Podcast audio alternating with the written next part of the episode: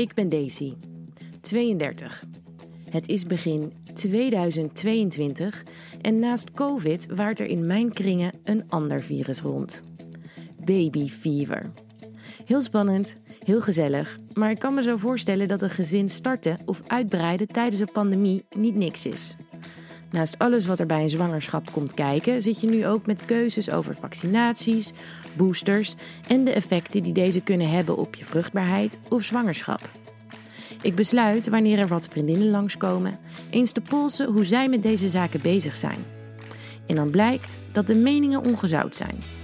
En de vragen talrijk. Aan mijn keukentafel klonk dat ongeveer zo. Ja, jij neemt nu je prik, maar op de Ja. langetermijn gevolgen, dat... Ja. Maar Maar ja, met een ongeboren kind in je buik vind ik dat een ander ding.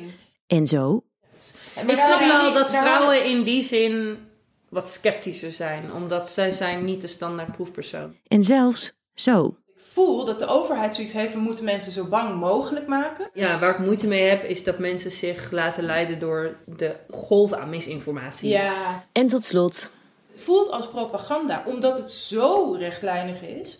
En daar stoor ik me ook al een hele tijd heel erg aan. Maar is het niet is het rechtlijnig of is het gewoon overduidelijk? ja. Overduidelijk lijkt het voor mijn vrienden in ieder geval niet. En op één lijn komen we ook niet helemaal. En als ik later die week eens verder rondvraag bij vrouwen die ik ken, hoor ik van een zwangere vriendin dat ze zich afvraagt of boosteren na twee vaccinaties niet een beetje match is. Van een ander dat ze zich juist heeft laten vaccineren omdat ze borstvoeding geeft en zo haar baby hoopt te beschermen. En blijken bij vrouwen die zich niet hebben laten vaccineren, zorgen over mogelijke effecten op je vruchtbaarheid meestal mee te spelen in hun keuze. Kortom, ik heb vragen. En jij, aangezien je deze podcast luistert, vast ook. Dus ik ga ze stellen voor ons aan een expert.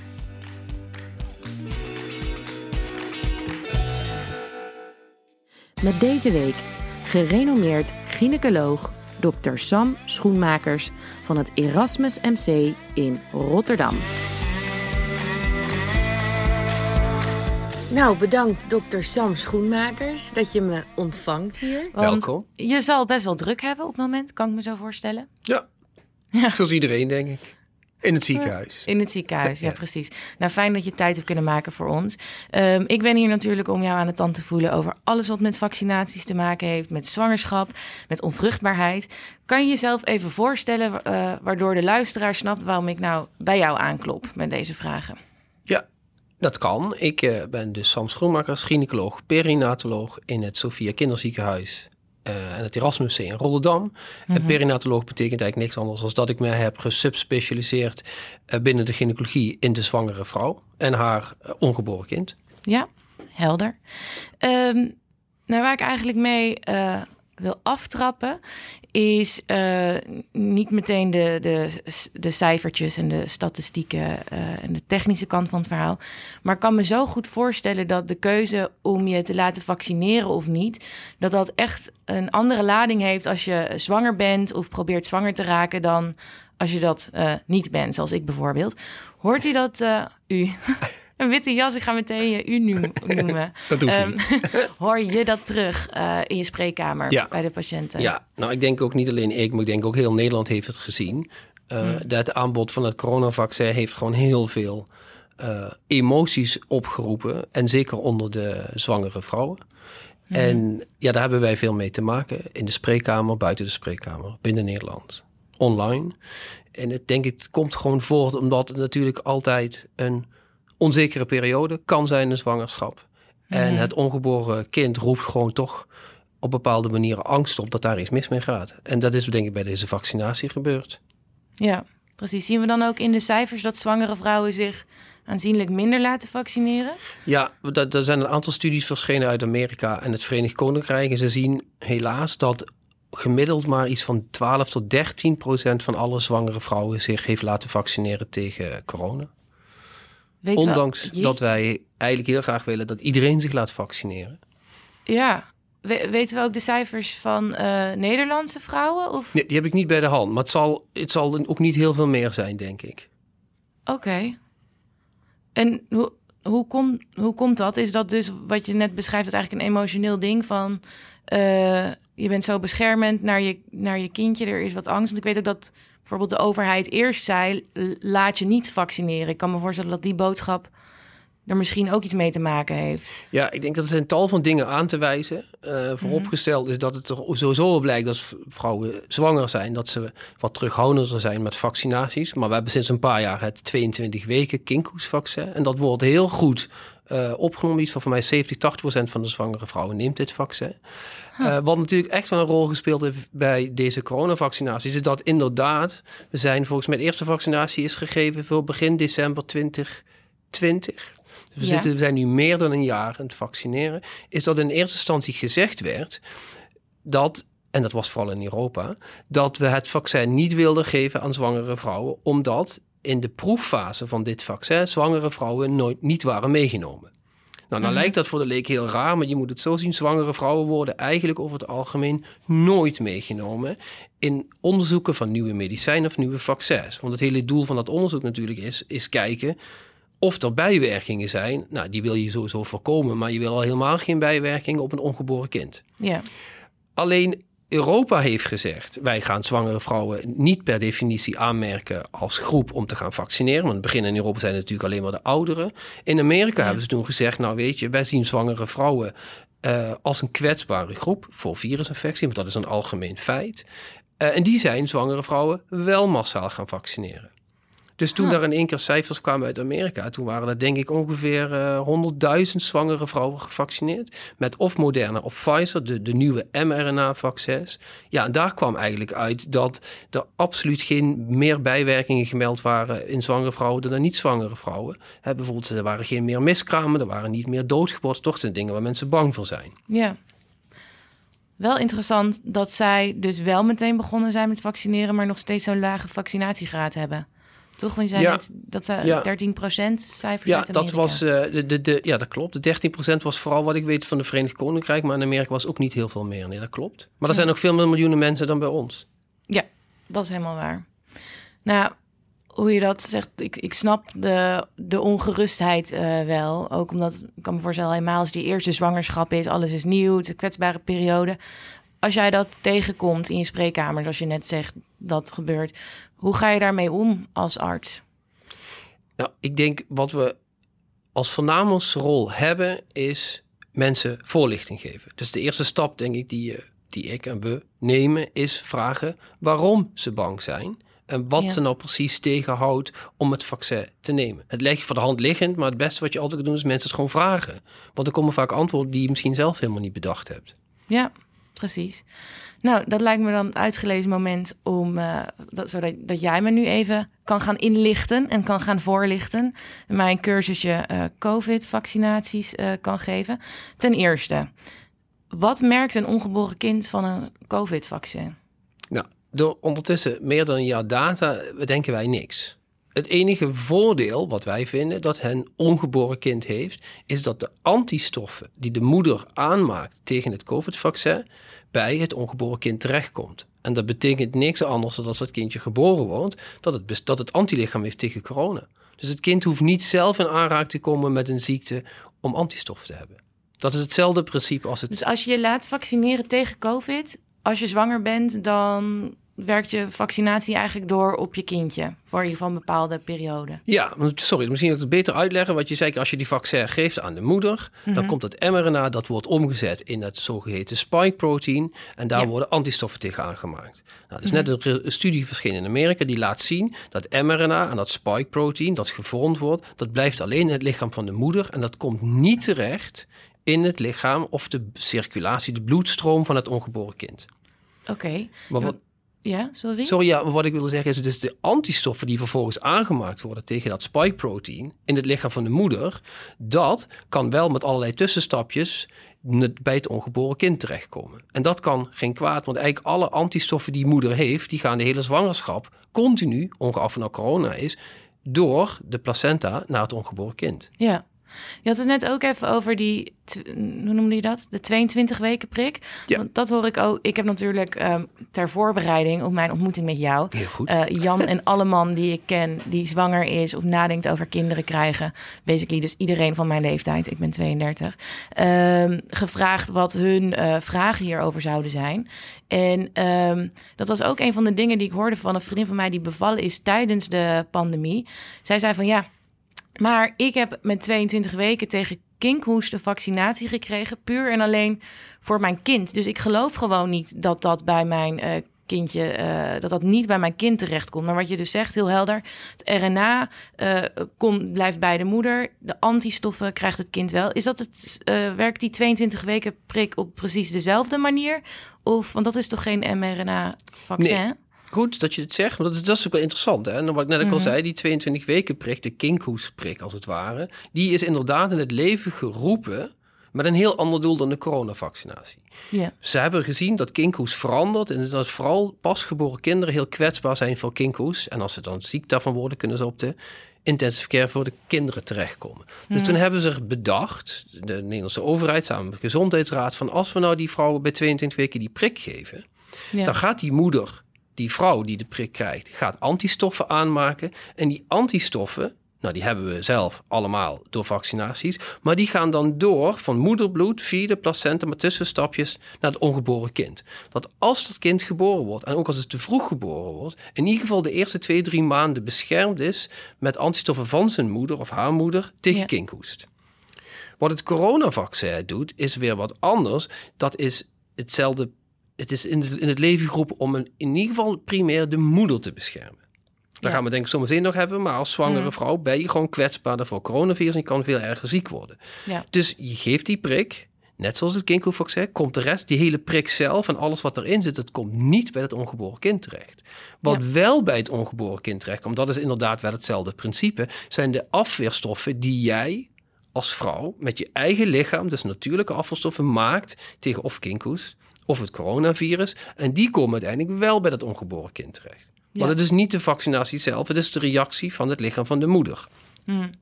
Even uit nieuwsgierigheid, ook voor nieuwe moeders. Werkt het dan ook zo als je al bevallen bent en je krijgt eh, een vaccin of booster, dat je die eh, eh, afweerstoffen doorgeeft aan je kindje via borstvoeding? Ja, maar dat is ook wel nog één stapje terug als je dat allemaal goed vindt. Ja. Is waar mensen ook heel bang voor zijn. Is ze zeggen, ja, dadelijk ben ik bevallen. En dat Mhm. de vrouwen wel heel een belangrijke drempel. Zeggen ze, nou nemen we toch die prik. Maar wat doet dat vaccin nou in de borstvoeding? Ja. Dan zitten we weer met het mRNA en dat spike protein. Nou, ook daar hebben ze naar gekeken en hebben gezegd als die vrouw het vaccin krijgt, de net, net de, de, wat is het?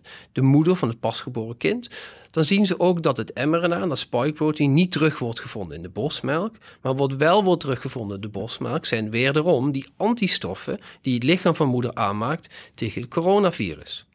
Je kan het ook andersom draaien, want dan, vinden, zeggen mensen: ja, dat vaccin, dat, wat moet mijn kindje daarmee? Je moet het zo zien.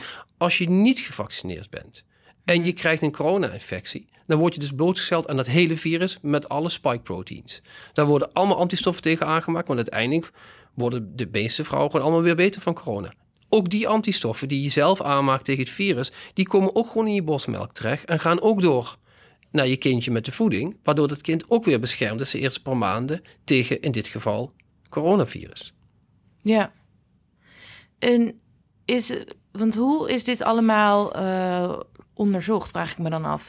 En hoeveel kwetsbaarder ben je nou? Want dat, dat noem je net ook. Je bent kwetsbaarder als zwangere vrouw. Ehm, hebben we al cijfers over hoeveel kwetsbaarder je bent? En is het dan ook zo dat je het sneller kan krijgen? Of word je er alleen potentieel meer ziek van? Ja, dan ga ik proberen kort en hopelijk goed uit te leggen. Het waren ook een beetje ongeveer drie vragen tegelijk. Ja, dat maakt niet uit. onderwerp. Ik neem aan dat je me weer corrigeert als ik te veel afdwaal, dus dat is heel Nee fijn. Kijk, wat mensen zeggen natuurlijk de hele tijd altijd, als iemand zegt je bent obese, je bent te zwaar of Mhm. je hebt astma, dat snappen mensen wel, waarom je dan kwetsbaarder bent. Tenminste, Ja. daar heb ik het idee in mijn omgeving. Maar als je dan zegt, waarom ben je nou als zwangere vrouw kwetsbaarder voor virusinfectie in het algemeen? En dat wordt Mhm. denk ik niet altijd goed uitgelegd. En dat is eigenlijk tweeledig. Ik zou dat namelijk ook echt niet weten eigenlijk, inderdaad. Goed punt. Nee. Nou, en dat komt, en dat is eigenlijk, als je erover na gaat denken, is het eigenlijk heel logisch. Wat er gebeurd is, als je zwangere vrouw, als je als vrouw zwanger wordt, dan ben je dus zwanger van je kindje. Dat kind bestaat voor de helft van zijn DNA uit DNA van vader. Dus Ja. dat is, noemen wij lichaamsvreemd materiaal. dan zeggen mensen, ja, maar nou, en je moet het zo zien. De andere geval waarbij je lichaam wordt blootgesteld aan vreemd DNA is met orgaantransplantaties. Die mensen moeten een hele leven lang medicijnen slikken, zware medicijnen, om te voorkomen dat bijvoorbeeld zo'n nier afgestoten wordt. Ja.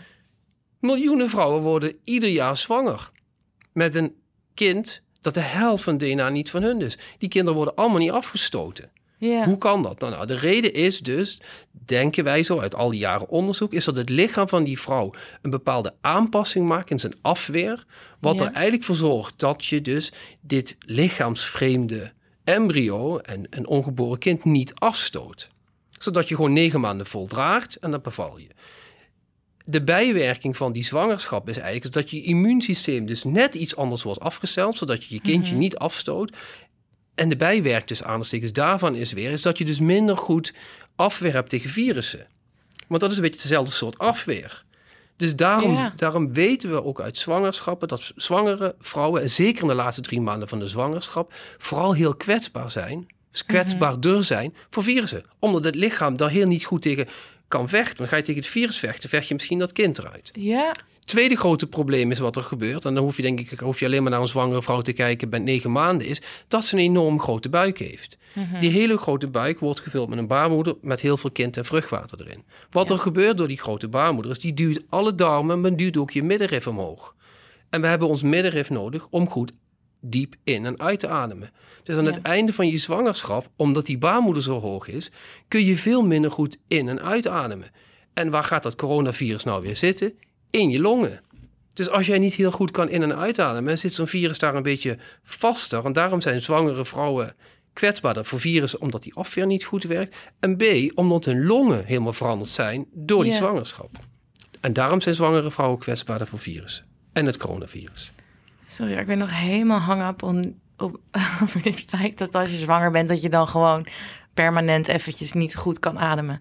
Niet over nagedacht, maar dat is best wel logisch. Ja, dus ze zijn natuurlijk ook allemaal, eh, ik kan er van toe, dus ze zijn natuurlijk allemaal kortademig. Als ze Ja, de trap oplopen, zijn ze buiten adem. Ja, ik dacht altijd, ja, omdat je dat hele ding mee, die buik mee zult. Maar je, Je, je, longen kan je die lukt hier. Jongen, jongen.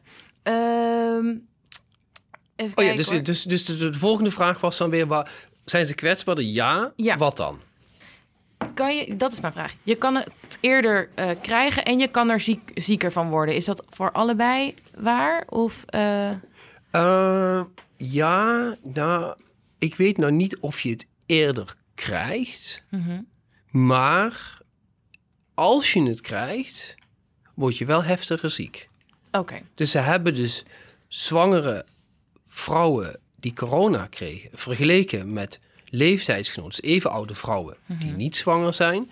En dan zie je, en dit is helaas weer een beetje pandemie, allemaal de getalletjes, dan heb je als zwangere vrouw in ieder geval drie keer zo hogere kans om op de intensive care te belanden als een vriendin van jou die even oud is en niet zwanger is. Plus heb je ook nog een bijna twee keer zo hoge kans dat je door die corona-infectie overlijdt. In vergelijking met je niet-zwangere vriendin. Ja. En nou zijn die getallen uiteindelijk heel klein. Mhm. eh, want niet heel veel vrouwen belanden op die. Maar ja, drie keer hoger eh, kans op de intensive care, beademing en overlijden... zijn natuurlijk toch wel indrukwekkende getallen. Nou, inderdaad. Wat bijvoorbeeld een, een voorbeeld eh, om aan te geven hoe dit dan werkt. Want dan zeggen mensen, ja, het gebeurt niet heel vaak voor. Als jij nou mag kiezen of je met KLM gaat vliegen of met British Airways. Maar ze zeggen als je met British Airways gaat vliegen... heb je een drie keer zo hoge kans dat het vliegtuig neerstort. Wat doe je dan? Ja, dan ga je toch met, eh, met KLM, lijkt me. Ja. Maar voor vaccineren geldt dat dan toch weer niet. Denk je dat het voor sommige mensen misschien overkomt als... Ja, een vaccinatie kan misschien een beetje eh, eh, nadelig zijn... maar dat heb jij net eigenlijk al aangegeven. Dat, dat is niet per se zo. En het risico is groter dat me echt iets overkomt. Maar het is nog steeds best wel klein. Dus ehm, wat het voor sommige zwangeren misschien voelt als een klein kwaad... dat wordt aanbevolen om een groter kwaad te voorkomen. En dat ze zeggen van nou, als ik gewoon lekker goed op mezelf pas... dan is dat wat minder, eh, is dat, is dat minder eh, relevant.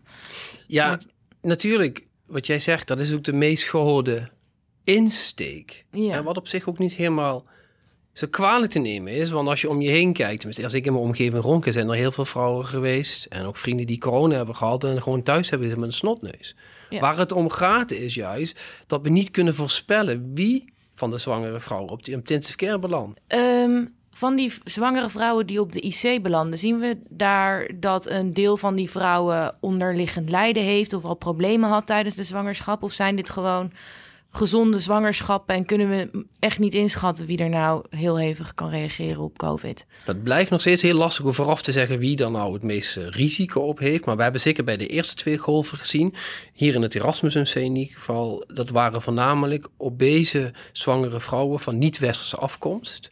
En in de Delta-variant golf zagen we dat er ook wel dunne Caucasische vrouwen tussen gezeten hebben. Dus toen was dat beeld van die eerste twee golven wat anders. Maar nog steeds is er niet echt een pijl op te trekken wie dit nou gaat krijgen. Ehm nou, de andere kant van de munt is natuurlijk, eh, je zegt vaccineren heeft geen nadelig effect op een ongeboren kindje. Weten we eh, wat COVID doet met ongeboren kinderen als de moeder ziek is?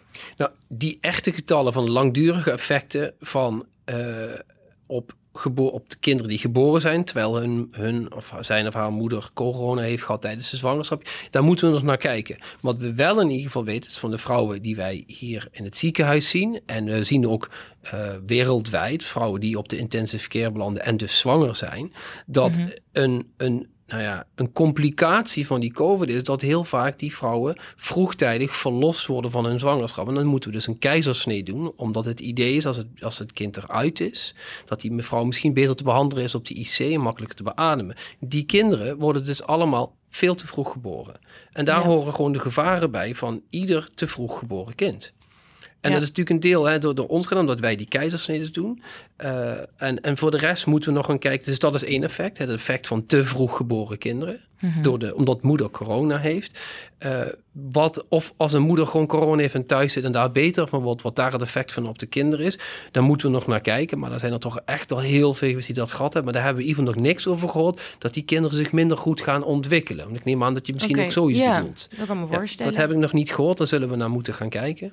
Want hoe werkt dat dan überhaupt als moeders eh, ziek zijn? Ehm, kan dat, eh ligt natuurlijk aan wat voor ziekte, maar een, een virus oplopen? Eh, zijn er virussen die wel effect hebben op de groei en ontwikkeling van een kindje? Want ik kan me ook voorstellen dat er vrouwen zijn die hun eerste vaccinatie hebben gehaald, bijvoorbeeld. En daar vet heftige reactie op hadden. Eh, sommige mensen worden daar best wel eventjes ziek van een paar dagen. Ehm, en stel dat je dan daarna zwanger wordt, kan ik me best wel voorstellen dat je een beetje bang bent om je tweede of je booster te halen. Omdat je denkt van, wat voor effect heeft dat op mijn kindje als ik eh, een week er helemaal vanaf lig? Ja, nou, dat zijn ook twee vragen. Daar ga ik ook antwoord op geven. De eerste vraag is. eh, ja, dat ze, daar zijn mensen ook heel bezorgd om. Hè. een van de bijwerkingen van, het- van de vaccinatie kan zijn... die mensen hebben gehad pijnlijke plek. Mensen voelen zich misschien niet lekker. Mensen kunnen koorts krijgen. Dat vinden mensen dan weer eng. Die zeggen, ja, maar dan ben ik zwanger. En dan krijg ik koorts. Wat doet dat op mijn ongeboren kind? Ja. Nou, wat we dan heel vaak zeggen is, nou, als je daar heel bang voor bent, neem dan gewoon van tevoren paracetamol in. Dat je probeert die koorts te, te onderdrukken. En inderdaad, er zijn ook wel wat bijwerkingen van coronavaccin beschreven. Maar zoals denk ik wereldwijd de mening is toegedaan, is dat de complicaties of bijwerkingen die je van een coronavaccinatie kan krijgen, zoals koorts en een blauwe plek of pijn, niet opwegen tegen de problemen die je kan krijgen als je in je zwangerschap corona oploopt. Dan lig je op de IC, beval je te vroeg, et cetera. dus, dat, dus dat is een van de dingen waar wij wij van zeggen, maak je daar niet zo druk om. Die ja, pijnlijke plek op je arm is vervelend. Koorts kun je behandelen met paracetamol. En er zijn niet echt heel veel gevallen beschreven met heel lang koorts. Meestal is het een, een halve dag en je niet lekker voelen. Ja. Je kan ook een griepje oplopen in je zwangerschap. Daar maakt iemand zich dan ook niet heel erg druk om. Ja. Andere vraag was, zijn er virussen beschreven die effect hebben op het ongeboren kind? Ja, die zijn er. Dat heeft een naam, dat heet torches. Dat is een beetje te ingewikkeld voor nu, maar een aantal virussen die mensen kennen is rubella. Het is het rode hondvirus. Ja. En daar zijn we nu bijna allemaal tegen gevaccineerd. Maar ook een herpesvirus. En die wat recent in het nieuws is het Zika-virus. En iets waar wij in Europa eigenlijk nog, nog hopelijk nooit echt wat mee te maken hebben, is het ebola-virus. Die virussen kunnen dus van de moeder, als ze geïnfecteerd is, door de placenta, de moederkoek heen gaan en kunnen daadwerkelijk dat ongeboren kind infecteren in de baarmoeder. En dat kan leiden tot hersenafwijkingen. Bij Zika weten we dat het hoofdje niet groeide. Ja. Eh, eh, maar kinderen kunnen ook groeiproblemen krijgen. En vrouwen kunnen gaan bevallen. Dus er zijn allemaal wel problemen beschreven. Ja. Ik weet nou niet of dat nou de beste vraag was, want dat klinkt wel een beetje angst, Ja. angstaanjagend. Maar het lijkt Nou- er dus op dat COVID dat niet dat soort effecten heeft. Nee, ja, Op- dat, is dus, dat is dus het interessante van COVID. Die moederkoek heeft één functie. Hm. Nou ja, sorry. Die moederkoek heeft meerdere functies. Eentje is natuurlijk het uitwisselen van gas en voedingsstoffen en afvalstoffen, zodat het babytje gewoon goed kan groeien in een veilige, goede omgeving. Maar de andere kant is dat die placenta ook een soort barrière vormt. Dus dat is dus wat ik al zei, een soort deur. Hè. Er komen allemaal virussen aan en bacteriën van die moeder. Eh, maar die komen niet meer bij dat, kind, bij dat ongeboren kind terecht. Nou, wat we nou wel zien bij dat coronavirus, en dat is waarom ook het Erasmus MC en ons onderzoek wel ook nog een beetje het nieuws geweest is, en dat is niet heel veel beschreven, is dat de placenta, de moederkoek, lijkt heel goed te werken. Want de- er zijn heel weinig pasgeboren kinderen beschreven die in de baarmoeder het virus van hun moeder hebben opgelopen. Maar wat we wel zien is dat de placenta, dus die moederkoek zelf, besmet kan worden met dat virus. Het virus gaat er niet doorheen, maar doordat het virus de placenta en de moederkoek dus infecteert, krijg je een ontstekingsreactie, waardoor die moederkoek eigenlijk ophoudt met goed te werken. De kant van de moeder wordt necrotisch, de cellen gaan vervallen. En nou, veel moeilijke woorden. Het gevolg is gewoon, er kan gewoon geen zuurstof meer van moeder naar het kind. En dan komt het kindje in wat wij noemen een feutale nood. En als je daar niet op tijd bij bent, kan het kindje overlijden. Ja. Jeetje. Ja, Ehm, dat, is, ja, dat zijn grote dingen. Ja. Ja. maar dat is, ook, dat is ook een van de redenen, denk ik, waar...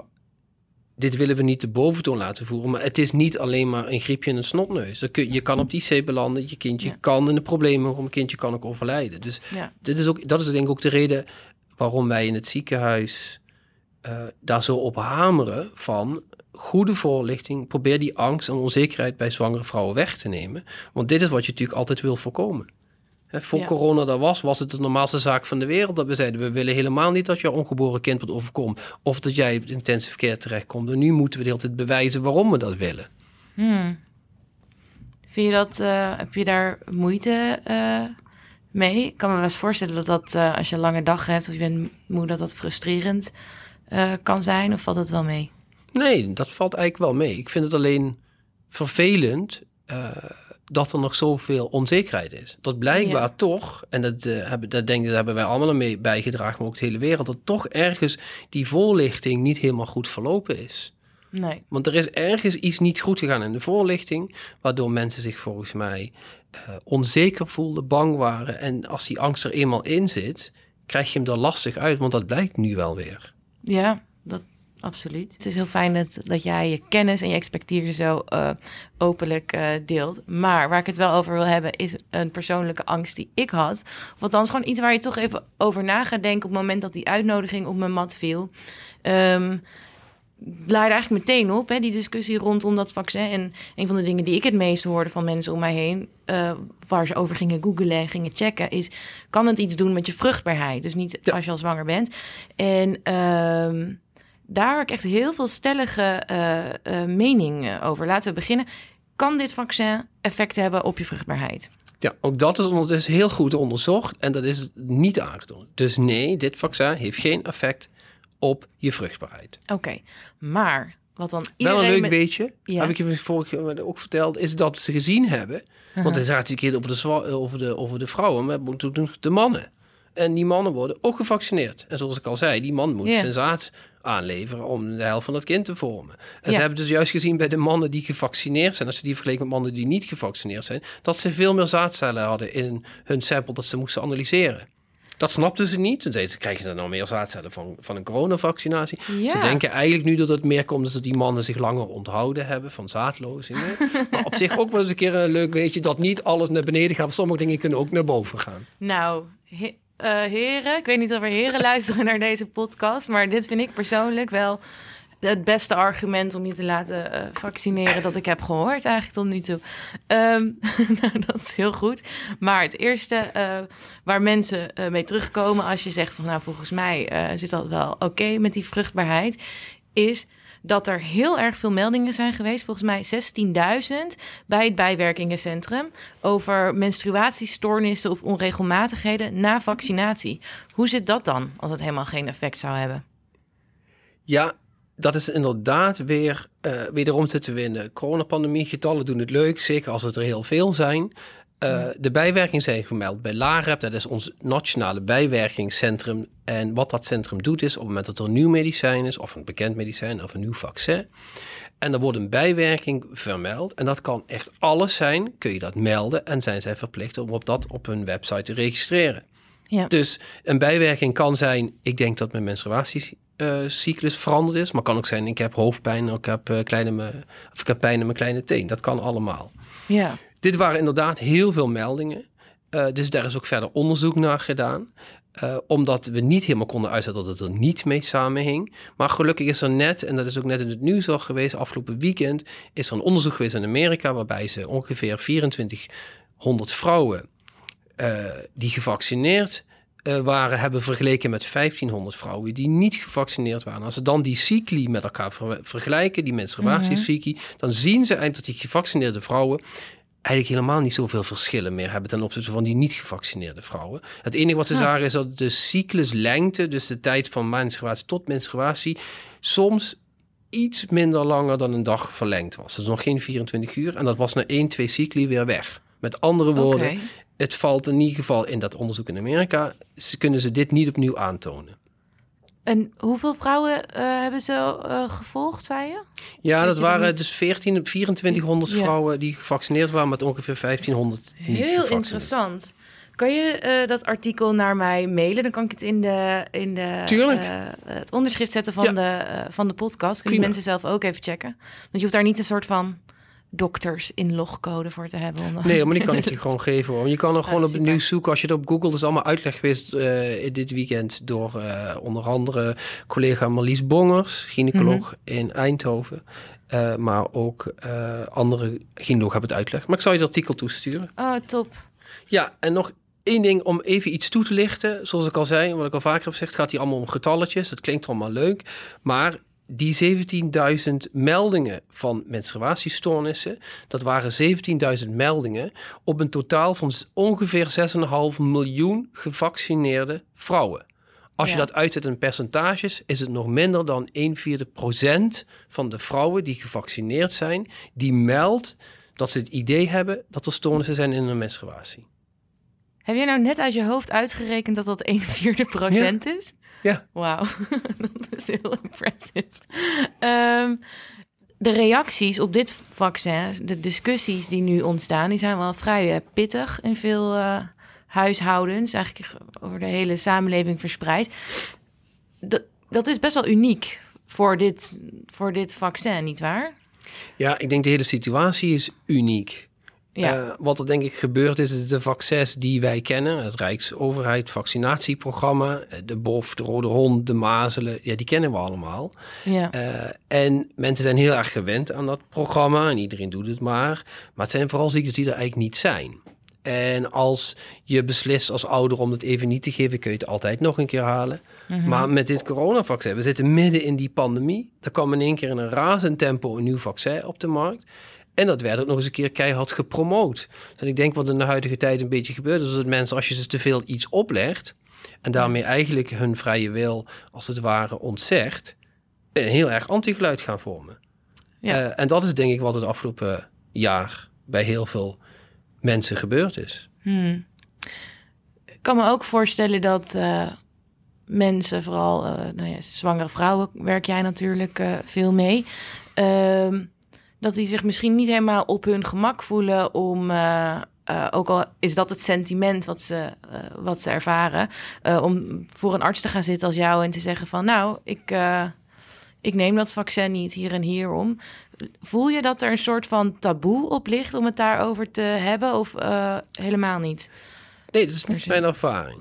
Ik heb ook oh. helemaal niet de ervaring dat vrouwen in ieder geval in mijn spreekkamer moeite hebben te zeggen nee. Want het gros je maakt het, ik probeer het wel bespreekbaar te maken. Uh, mm-hmm. Zeker in de zwangerschap. Ik vraag ook altijd, heb je je kinkhoeksvaccin gehad? Dus ik vraag ook, heb je je coronavaccinatie gehad, als het zo mocht zijn?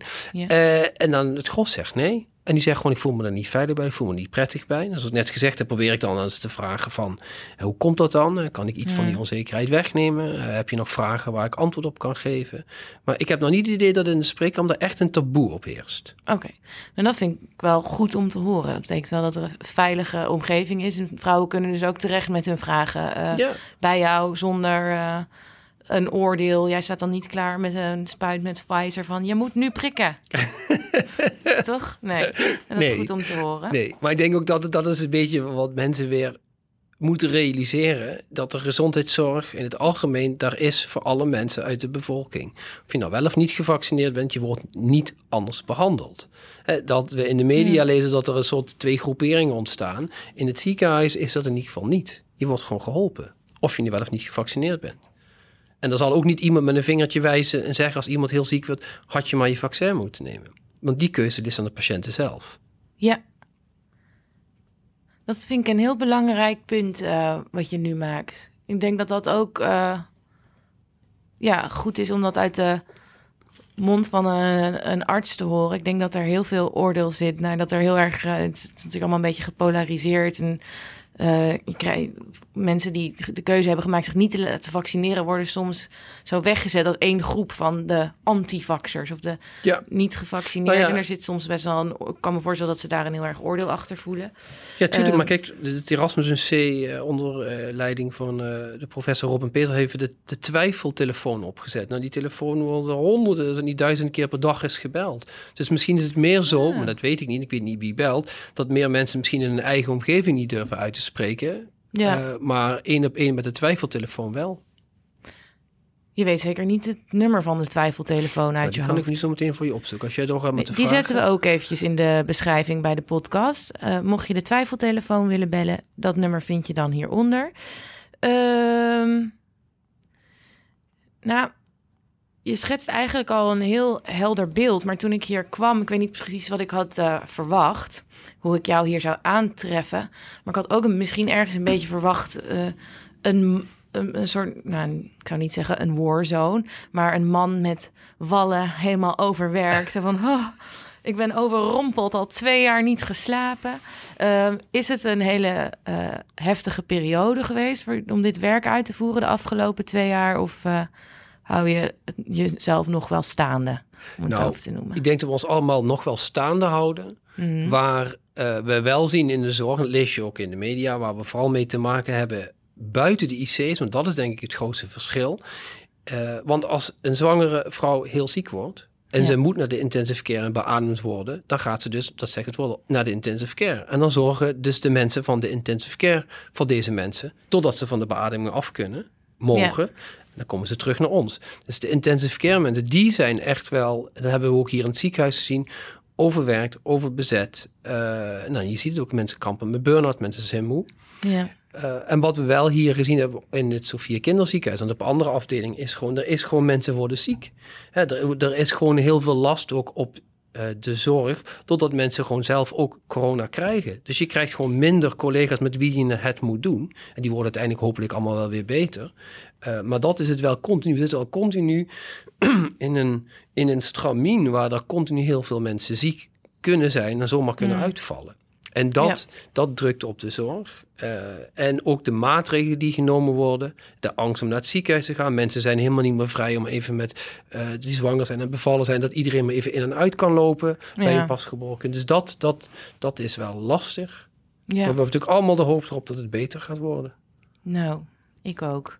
Ehm, dan nog een, eh, een punt. Ik denk dat veel mensen eh, zichzelf graag informeren. Ik ook. Daarom maak ik deze podcast. Niet iedereen krijgt zomaar de kans om met een gerenommeerd gynaecoloog te gaan zitten, zoals ik nu. Ehm, het punt wat ik een beetje probeer te volgen om mezelf in te lichten en mijn keuzes te maken is: wat is de wetenschappelijke consensus? Wat zegt de wetenschap hierover? Maar dat is natuurlijk best wel een vaag begrip van Ja. de wetenschap zegt dit. Wat, wat is de wetenschap of wat is wetenschappelijke consensus? Hoe werkt dat? En ook hoe kan ik dat herkennen als ik op het internet eh, informatie zoek over dingen? Ja, kijk, zoals het in principe in ieder land werkt, eh, en ook in Nederland hebben wij de, onze beroepsvereniging, de Nederlandse Vereniging voor Obstetrie en Gynaecologie, dus die eh, vertegenwoordigt eigenlijk alle gynaecologen in Nederland. En die schrijven richtlijnen. En dat zijn de richtlijnen waar de zorg in Nederland op gebaseerd is. De basis van die richtlijnen vormen gewoon nationale, maar ook internationale studies, die weer gecontroleerd zijn door andere onderzoekers. Dat heet dan peer review. Dus dat artikel wordt bekeken en wordt, en wordt bekeken door andere onderzoekers. Zeggen, nou, dit en dit is goed. En als het goed wordt afgegeven, wordt het gepubliceerd als een artikel. Dan is het een peer-reviewed artikel en daarop worden richtlijnen gebaseerd. En die Oh. volgen wij. Dus al voor het artikel wordt gepubliceerd, dus dat onderzoek wat je noemt van eh, vorig weekend, horen we dit uit Amerika. Mhm. Dan denk ik, ja, maar dan moeten de andere dokters toch nog tijd hebben om even te checken of dat allemaal wel eh, ook hun ervaring. Dat is dus al voordat dat wordt uitgebracht, het wordt gepubliceerd, is er dus al een review geweest van peers die daar eh, Ja, hun licht op Ja, hebben. en dat is denk ik ook het lastige waar, wat ook dus niet goed wordt uitgelegd. Dat onderzoek wat nu verschenen is afgelopen weekend over die Mhm. menstruatiestoornissen. Dat is een onderzoek dat heeft maanden gelopen. Mensen zeggen de hele tijd waarom weten we niet wat het vaccin doet. Dat komt omdat je data moet verzamelen. En je kan ook niet zeggen ik heb twee mensen gezien. Dus daarop baseer ik mijn conclusie. Dus je moet echt duizenden mensen volgen. Wil je, en dat gaat, daar gaat dus tijd overheen. Daar gaat maanden overheen. Dan moet je de data analyseren. Dan moet je het opschrijven. Dan moet het nog uitgestuurd worden naar collega's die niks met dit onderzoek gemaakt is. Allemaal onafhankelijk. Die moeten weer kijken, klopt dit? Aan, soms vragen ze nog vragen, wordt er extra onderzoek gedaan. En dan wordt er een artikel geschreven. En dat verschijnt, en dat verschijnt dan pas in de media. Dan zeggen mensen natuurlijk, ja, maar waarom verschijnt dat nu pas? Dat komt hierdoor, omdat je goed Ja. onderzoek wil doen. En dat kost gewoon tijd. Ja.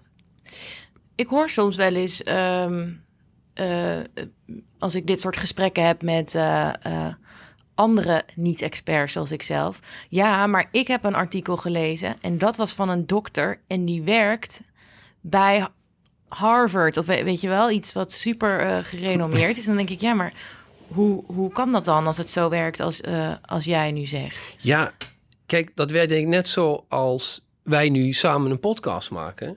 Eh, iemand kan gewoon een interview geven. En die kan professor zijn en die kan ook toevallig aan Harvard werken. Ja. Als hij een interview geeft en zijn eigen mening geeft, en dat wordt heel erg gepubliceerd, dan heeft inderdaad een professor van Harvard dat gezegd. Maar dat wil natuurlijk nog niet zeggen dat hij gelijk heeft. Want dat is een. En dat is dus niet een gepubliceerd artikel, dat is een mening van een... Nou ja, goed, dat ligt natuurlijk ja. aan waar hij aan refereert. Maar als hij zegt: ik vind, ik vind dit, ik zeg dat, dan is het zijn persoonlijke mening. Dat hoeft niet wetenschappelijk gefundeerd te zijn. Maar ja, dat is natuurlijk heel lastig om dat uit een interview Ja. te filmen. En wat jij ook al zei, en dat doe, dat doe ik zelf ook, dat doet denk ik iedereen. Iedereen, iedereen googelt zich suf Ja. om iets te vinden. Maar als het over zo'n belangrijke dingen gaat, adviseren we toch altijd, nou natuurlijk google je suf, wat je wil. Maar laat je gewoon informeren door mensen die er ook echt verstand van hebben. Dus ga naar je huisarts. Of in mijn geval naar je verloskundige. Of Ja. naar je gynaecoloog. En leg gewoon je vragen voor. Want Ja. die kunnen dan gelijk zeggen of je wel of niet gelijk hebt. En nogmaals, hè, de mening van de patiënt en de dokter hoeven niet overeen te komen. Maar als patiënt ben je vrij om altijd alles te vragen. Dat is goed om te horen. Ehm, nog één laatste ding. Eh, ik, ik wil het hebben over boosteren. Want dat is natuurlijk wat nu heel erg speelt. En eh, je hebt mij al een beetje van gedachten veranderd. Ik voel me nu een beetje stom dat te zeggen. Maar ik, heb mijn, eh, ik ben gevaccineerd zelf. En ik had mijn eh, tweede prik in augustus ergens.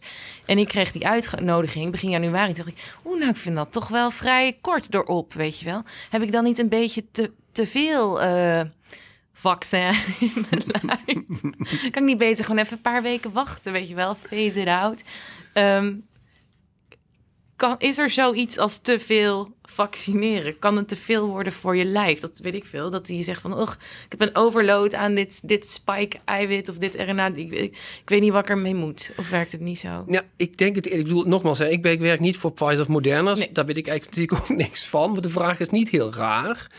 Maar de reden waarom ze dit zijn gaan doen is... de mensen die gevaccineerd waren, prik 1, prik 2... daar hebben, zijn ze ondertussen antilichamen gemeten. En je antilichamen in jouw bloed zijn jouw afweercellen. Die zegt iets, denken ze, over hoe goed jij bestand bent... weerbaar bent als jij met het coronavirus in aanraking komt. Ja. En dan weten we natuurlijk ook helaas... dat als je gevaccineerd bent, je nog steeds ziek kan worden. Mhm. Nou, is die booster in het leven geroepen omdat ze gezien hebben. En dat is ook iets wat buiten de vaccins bekend is. Normaal gesproken laten we zeggen, eh, wat we net over gehad hebben, de rode hond. Ja. Als je daar een keer in min aanraking bent gekomen, nou, dat hebben weinig mensen, maar ik bijvoorbeeld heb het nog gehad. Heb je antistoffen, nou, dan- de rest van je leven, als je daar in aanraking komt, komen die antistoffen razendsnel op, word je nooit meer ziek. In principe krijg je één keer in je leven de rode hond en dan Ja. nooit meer. Bij, dus ja, antistoffen. Bij coronavirus is beschreven, los van vaccins, dat op een of andere manier, je loopt het op, je wordt beter. En als je daar weer mee in aanraking komt, kun je er dus wel ziek van worden. waarom? Snappen de, de experts van virussen, virologen weten het niet. En het, en het idee is dus dat je, je antistoffen zakken. En waarom het dan weer niet terugkomt, weten we niet. En het, dat is denk ik hetzelfde idee bij de boosters. Ze zien dat die afweerstoffen zoveel maanden na je vaccinatie, je eerste twee prikken, eigenlijk niet meer te meten zijn of heel laag zijn. Dus is het idee geweest, dan geef maar een booster.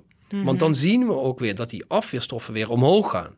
Ja. Alleen, ja, we moeten nu nog even kijken of die boosters ook daadwerkelijk beschermen tegen, in dit geval is het Omicron, weten we nog niet. Ja. Dus en nog even terug te komen en dan mag je weer verder vragen stellen.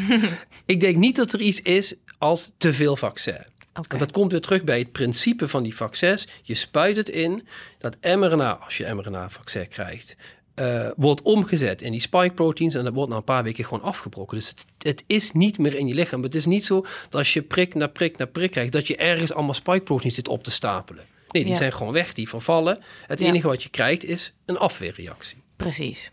En daarom is het dan dus eigenlijk ook gewoon veilig om dit te doen, dingen als boosteren, om je te laten vaccineren en dat we daarvan leren en eh, daardoor eh, tot nieuwe inzichten komen. Want in principe weet het is niet dat we als een soort van testkonijntjes daar. eh, Nee, dat denk ik niet. Nee, zo- nee. zoals je al zei, kijk, het punt is ook die boosters.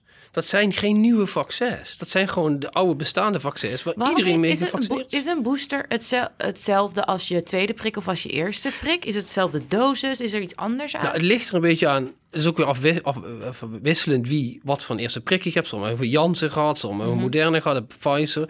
Eh, dus de boosters, voor mij de meeste boosters zijn Pfizer of Moderna die gegeven worden. Eh, en dat zijn gewoon dezelfde prikken als dat je, als jij de eerste keer Moderna Pfizer hebt, zijn het exact dezelfde. Dus het is niet een nieuwe vaccin. Het is hetzelfde, alleen krijg je hem een derde keer. Ja, precies. Ehm, helpt deze booster ook als er nog meer varianten van het coronavirus komen? Ja, daar zou ik heel graag antwoord op geven, maar dan moeten we dus nu gaan kijken. Dat Ja. weet ik dus nog niet. Het lijkt erop, als ik de media zelf lees, is dat ze nu zeggen... eh, bij Omicron beschermt het minder goed. En dan zijn nu gaan allemaal geruchten op te zeggen... nou, het vaccin moet wordt, toch worden aangepast. Hmm. Nou ja, gelukkig kunnen we dus niet te veel vaccin hebben, dus dan kunnen Ja. ze het gewoon aanpassen en dan Ja, nou ja dat ligt, ook dat ligt natuurlijk weer aan hoe snel het weer Ja. wegmuteert. Oké. Want er komt na Omicron weer iets nieuws. Ja. Ehm, ik wilde eigenlijk als laatste vraag stellen van als iemand twijfelt, zijn er bepaalde bronnen die u aanbeveelt of wat kunnen mensen het beste doen? Maar daar heb je eigenlijk al antwoord op gegeven.